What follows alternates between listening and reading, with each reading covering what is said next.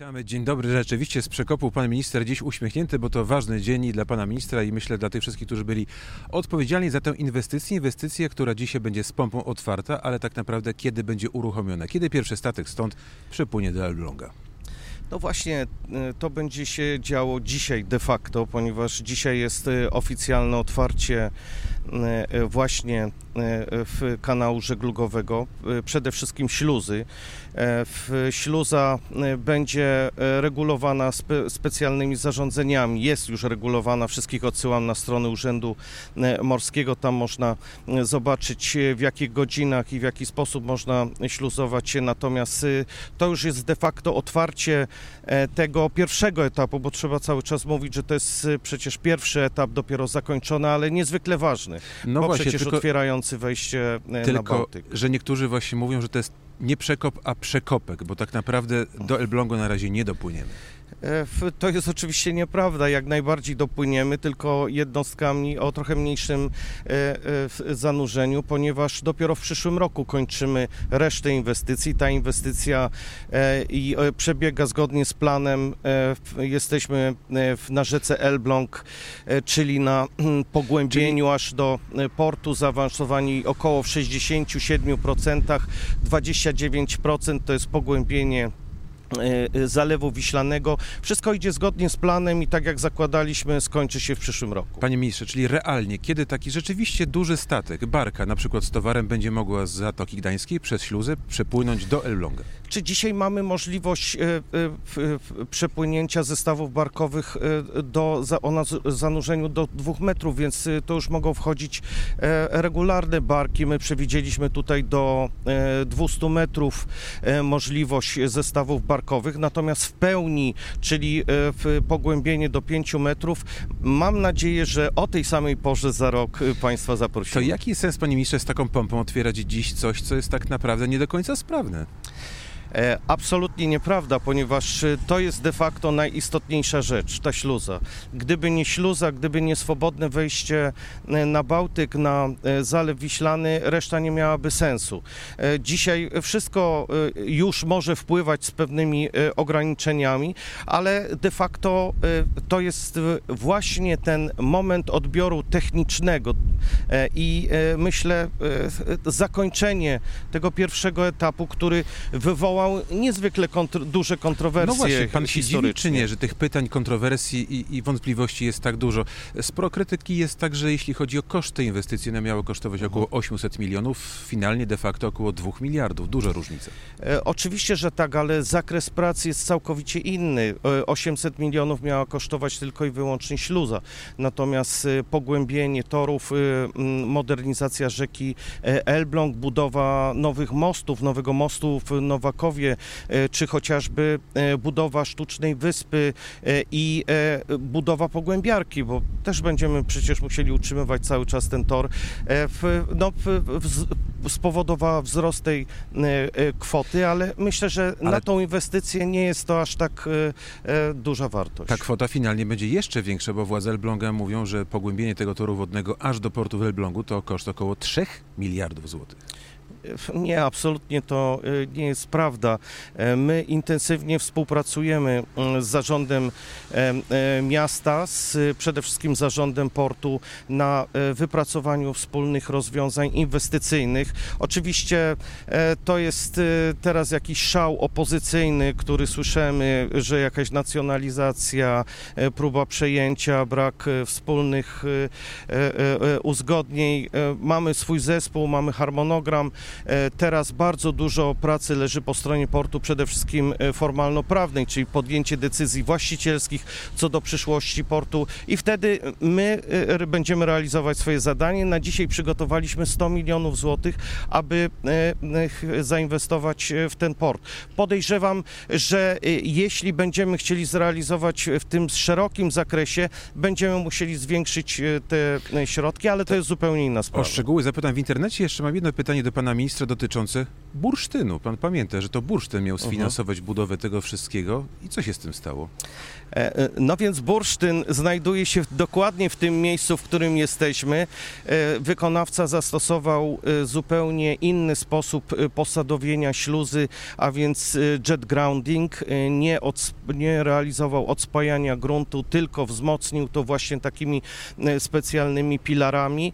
Czyli więc tak pozostawiliśmy po na przyszłym pokoleniom. Czyli bursztyn jest pod nami, siedzi w ziemi. Oczywiście, że tak. I pozostanie tam dla kolejnych. No, ja się uśmiecham, ale te pieniądze żywe leżą w ziemi, one mogłyby sfinansować cały przekup i pogłębienie te, tego toru wodnego dalej. No, no tak, ale y, rzeczywistość jest trochę inna. Myślę, że więcej problemów to e, e, nastręczało. E, przede wszystkim właśnie z taką informacją, czasami nieprawdziwą. Znajdują się tu dwa złoża, one nie są tak duże. Oczywiście duże złoża znajdują się na całej Mierzei Wiślanej, nie w tym miejscu to całość jest usiana bursztynami i myślę, że wszyscy tutaj mają dużą atrakcję w tym, e, chodząc po plaży i zbierając e, je, ale to myślę, że to w ramach takiej przyjemności, mniej chyba raczej jako taki twardy zarobek. Więcej o Przekopie, więcej o Mierzei za kilka minut w internecie. Marek Grubarczyk jest naszym gościem. Przypomnę, panie mistrze, słońce piękne tutaj nad, nad nami świeci, ale czarne chmury nad Odrą się zbierają dłuższego czasu. Mhm.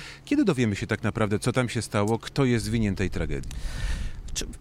Dzisiaj już możemy z dużą odpowiedzialnością e, powiedzieć, chociaż do, de facto e, do końca e, umówiliśmy się, że do 30 września ta ostateczna diagnoza zostanie określona. To niewiele tu czasu już zostało. Może ma Pan jakieś informacje, Zespół, ponieważ to nie jest moja specyfika, moja kompetencja, to przede wszystkim Ministerstwo Klimatu i Środowiska zajmuje się, więc my tylko służymy tutaj w pełni pełni e, jako pomoc w tym zakresie, natomiast e, e, wszystko wskazuje na to, że przyczyną było zakwit złotych alg no, i uwolnienie to już się wiemy, toksyn. tylko dlaczego te algi tam się pojawiły i zakwitły? To jest pytanie, to bo one jest... lubią słoną wodę, a w Odrze jest raczej słodka. No właśnie i tu jest problem, ponieważ tak niskiego poziomu wody nie notowaliśmy w historii. Przypomnę, za Malczycami to było około 10 centymetrów. W, w Ścigacicach było to 30 cm, więc y, ten minimalny y, poziom wody, y, który utrzymywał się i ewentualne zrzuty, które są realizowane powodowały podniesienie Wczoraj... pH, ale to jest niestety dopiero jeszcze w fazie ostatecznej oceny, z tym, że nasze, nasze jak gdyby domniemania w tą stronę idą, dlatego takie inwestycje, które trzeba wykonać w tym zakresie. Pani ministrze, wczoraj Gazeta Wyborcza napisała, że KGHM odpowiada za tą właśnie słonowodę, że oni spuścili te słone wody do Odry. I co gorsza, służby tego wariantu podobno nie badają. Ja tutaj nie chcę wchodzić w rolę służb, czym zajmują się, e, co badają. Sprawa jest zgłoszona do prokuratury i trwa po prostu postępowanie, więc raczej to nie jest e, prawda. Natomiast kto był powodem? Wszyscy. To jest obszar niezwykle uprzemysłowiony, niezwykle wrażliwy, jeśli chodzi o Odrę i w tych warunkach klimatycznych, przede wszystkim poziomu wody, wszystko może się zdarzyć. Dlatego też nasze działanie y, to odpowiedź po, poprzez specustawę i, i przygotowanie bardzo szybko e, e, dużych inwestycji, przede wszystkim w tych trzech obszarach e, biologicznej, środowiskowej i infrastrukturalnej. Panie ministrze, 30 sekund mamy jeszcze na antenie radiowej. Zapytam, kiedy ci wszyscy poszkodowani z nad Odry dostaną pieniądze w ramach tej specustawy? Ja już myślę, że chyba będą mogli od przyszłego tygodnia składać te wnioski. Oczywiście zależy to od ZUS-u, ponieważ ustawa została, e, e, została przegłosowana. Myślę, że pan prezydent też już ją podpisał, e, więc wypłaty mogą się rozpocząć lada dzień. Marek Grubarczyk jest naszym gościem i minister będzie z nami jeszcze przez kilka minut, ale w internecie, na, w naszym radiu internetowym i na stronie rmf24.pl. Czekamy, do zobaczenia i do usłyszenia. Panie ministrze, no to wróćmy do tego przekopu, który dziś będzie tak uroczyście otwarty. Y, pytanie zasadnicze, myślę, dla tych wszystkich, którzy kochają wodę, kochają morze, kochają żagle. Kiedy pierwszy jacht, pierwsza żaglówka, może też pierwszy kajak będzie mógł rzeczywiście wpłynąć mhm. Y, z jednego akwenu na drugi? Przejść przez śluzę i zrobić to zgodnie z prawem? W zasadzie zakładamy, że e, teoretycznie może to już się odbyć od dzisiejszego dnia, natomiast ograniczenia związane przede wszystkim ze Służbą Ochrony Państwa e, e, wymagają na nas no, zachowanie dzisiaj, ponieważ będzie pan prezydent, pan premier, będą osoby bardzo ważne. W związku z tym po zakończeniu uroczystości w zasadzie jesteśmy gotowi na śluzowanie. Jedno ograniczenie to jest ten e, e, e, okres wieczorny, ponieważ śluzujemy tylko do godziny 18 ze względu na ograniczenia związane właśnie jeszcze z oznakowaniem toru żeglugowego, także nie ma jeszcze nocnego śluzowania, więc jeśli dzisiaj się nie uda, na pewno od jutra wszystkich od rana zapraszamy do śluzowania. Już będzie Ujawni, czynna. ujawni Pan, jak te uroczystości, uroczystości dzisiaj będą wyglądały, no bo tutaj szykuje się rzeczywiście wielka pompa, będzie i prezydent, Mhm. i premier, i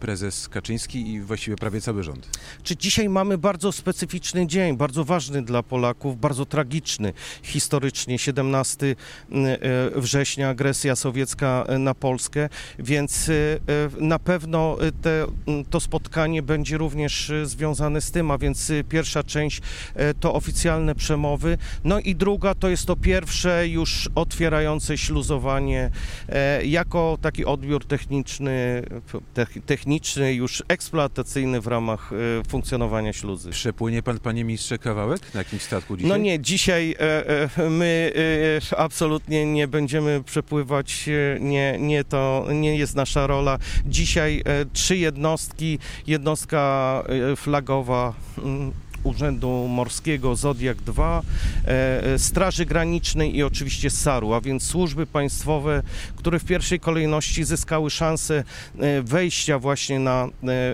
Zalew Wiślany. Do tej pory nie miały takiej możliwości, musiały pytać o zgodę Moskwy. Z dniem dzisiejszym przecinamy tą historię. I myślę, że wpłyną sobie swobodnie. Symboliczny rzeczywiście dzień, bo to jest 17 września, celowa, celowa data oczywiście, tylko pytanie, czy, Bezwzględnie tak. czy rzeczywiście tak trzeba to robić, z taką dzisiaj podniosłością, takim oficjalnym, E, państwowym Ja otwarciem? myślę, że e, to, to, to kwestia ocenna. E, Dla nas o tyle to było ważne, że e, przecież ta inwestycja była zapowiadana od lat. Od lat. E, e, wielo, wielokrotnie wskazywano, jak ważne to jest w kontekście właśnie tego e, ostatniego akwenu, który znajduje się, znajdował się poza polską jurysdykcją. Granicy NATO, przecież parę kilometrów mamy tutaj granicę NATO z bodaj najbardziej niebezpiecznym państwem świata, więc Rosją. Mamy granicę Polski i granicę przecież e, Unii Europejskiej. W związku z tym dzisiaj kontrola, wejście, ochrona pod tym nawet e, kątem e, to rzecz już należąca do państwa polskiego. Do tej pory tak nie było. Więc to jest jeden z elementów bezpieczeństwa, który przyświeca tak dzisiejszej e, e, ważnej uroczystości i z, z takim e, zakresie To realizowanym. jeszcze na tej strategii się zatrzymam, bo to jest bardzo mocny argument ze strony rządu, ale są też sceptycy, na przykład generał Kozi mówi, że z punktu widzenia strategicznego ten przekop nie ma żadnego znaczenia. Znaczy, pozwoli pan redaktor, że akurat pana generała Kozieja nie będę e, e, tutaj e, recenzjonował. Generał argumentuje, że, że po prostu Rosjanie są tak blisko, że gdyby chcieli, to i tak tutaj mogą zrobić, co chcą. Tak?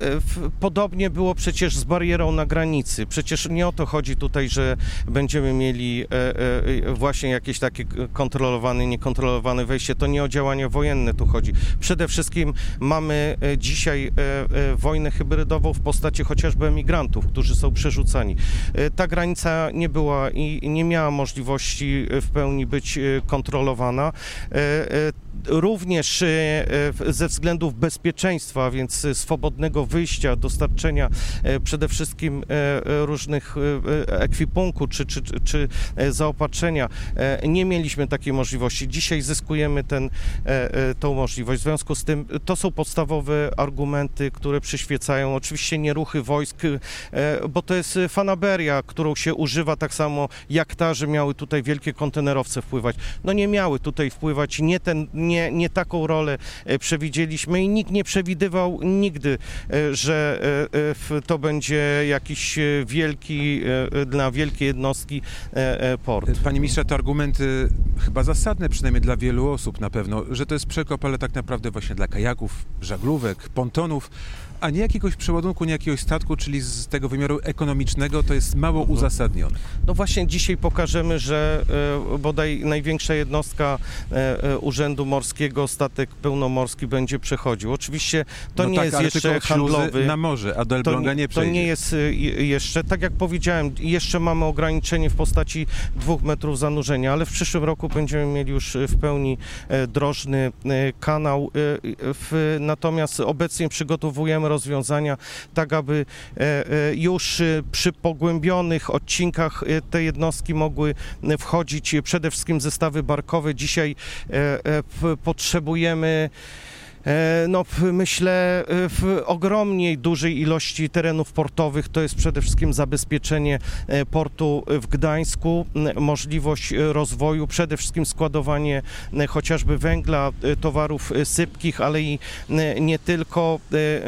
Wszystkie tereny są wykorzystane w porcie. Naszym celem jest przygotowanie nowych i rozbudowa w tym zakresie. Natomiast Polska dzisiaj niezwykle dynamicznie rozwija się w zakresie właśnie rozwoju e, portów. E, to wpisuje się świetnie e, w tą inwestycję zrealizowaną i naprawdę tylko ktoś, kto ma złą wolę, uważa i chce i twierdzi, że to jest właśnie inwestycja pod kajaki, ale z tym już przyzwyczailiśmy się, jeśli chodzi o opozycję, bo chyba nie było dnia, żeby nie było jakiegoś negatywnego no. komentarza, więc myślę, że to jest potwierdzenie, że zrobiliśmy bardzo dobrze. Może ma złą wolę, ale znów tak na chłopski rozum zapytam pana ministra, czy nie lepiej byłoby i taniej może rozbudować porty w Gdańsku i w Gdyni? Bardzo duże, ważne, tak? One są stąd dosłownie od, nie mhm. wiem, 40 minut jazdy samochodem, dobrą drogą, niż e, robić rozbudowę i tego kanału, i śluzy, i portu mhm. w Elblągu, i toru wodnego po Zalewie Wiślanym, co kosztuje dużo. Wszystko to się dzieje równolegle.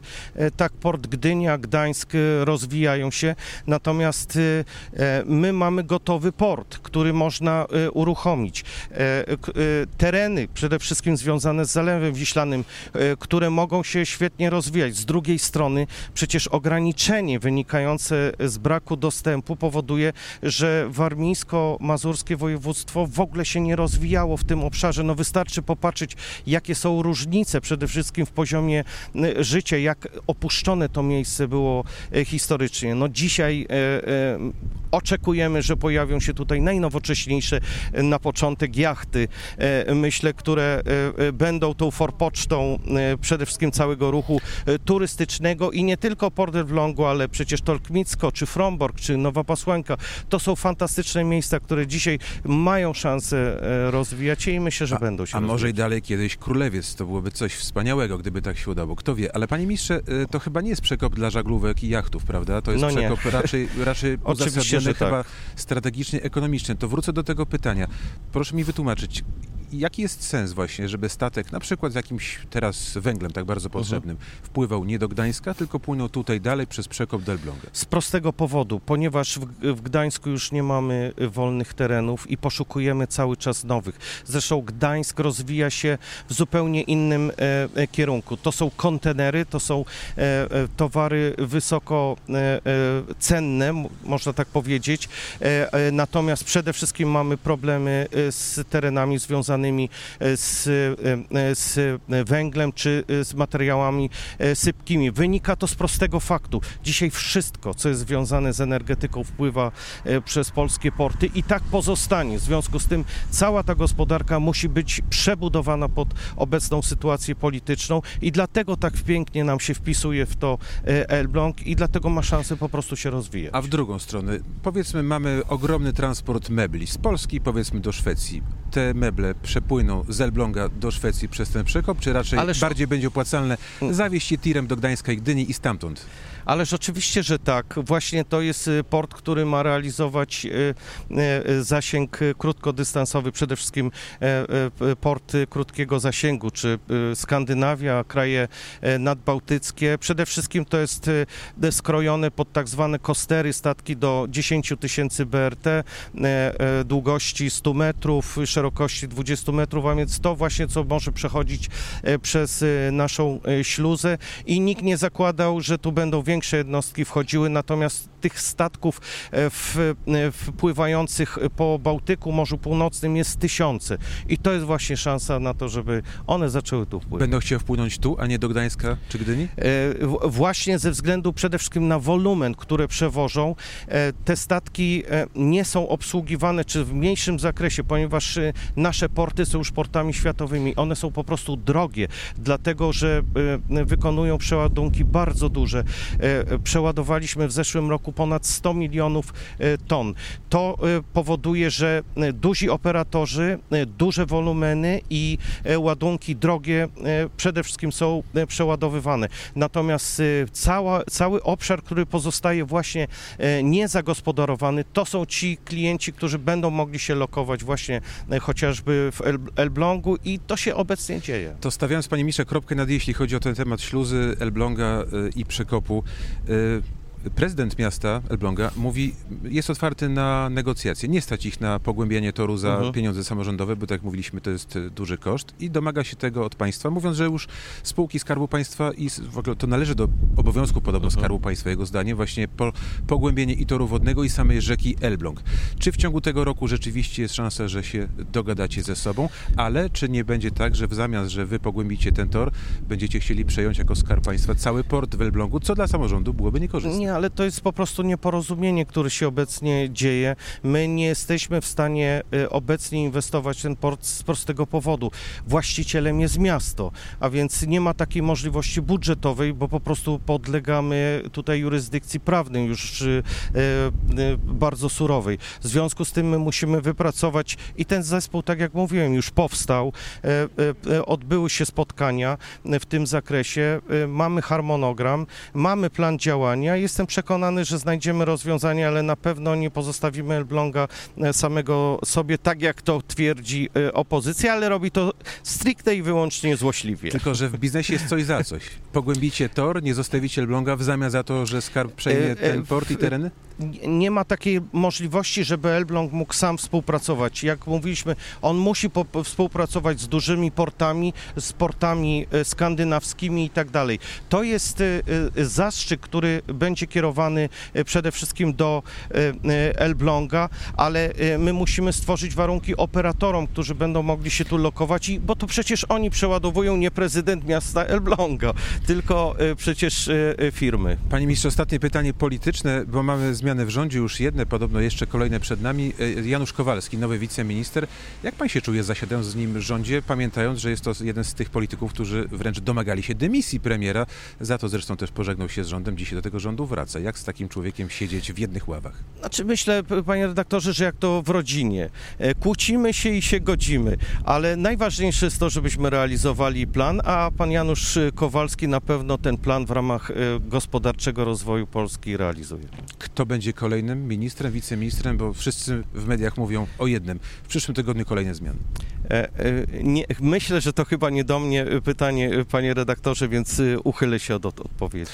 Marek Grubarczyk, minister e, gospodarki morskiej i żeglugi śródlądowej, czyli Infrastruktury, ale w, po, ale w tych przejęciu tak rzeczywiście tak jest. Mhm. To do niedawna tak było. Tak Jeszcze jest. do niedawna był pan rzeczywiście w wielu rządach takim ministrem, ale dziś jest pana dzień, więc pan wybaczy za tą małą jest. wpadkę. Oczywiście. Marek Grubaczek tak czy inaczej był naszym gościem. Dziękujemy, kłaniamy się y, i słuchaczom, Ser- i widzom serdecznie dziękuję. RMF24.pl z samego serca Przekopu Mierzei Wiślanej. Do zobaczenia, do usłyszenia.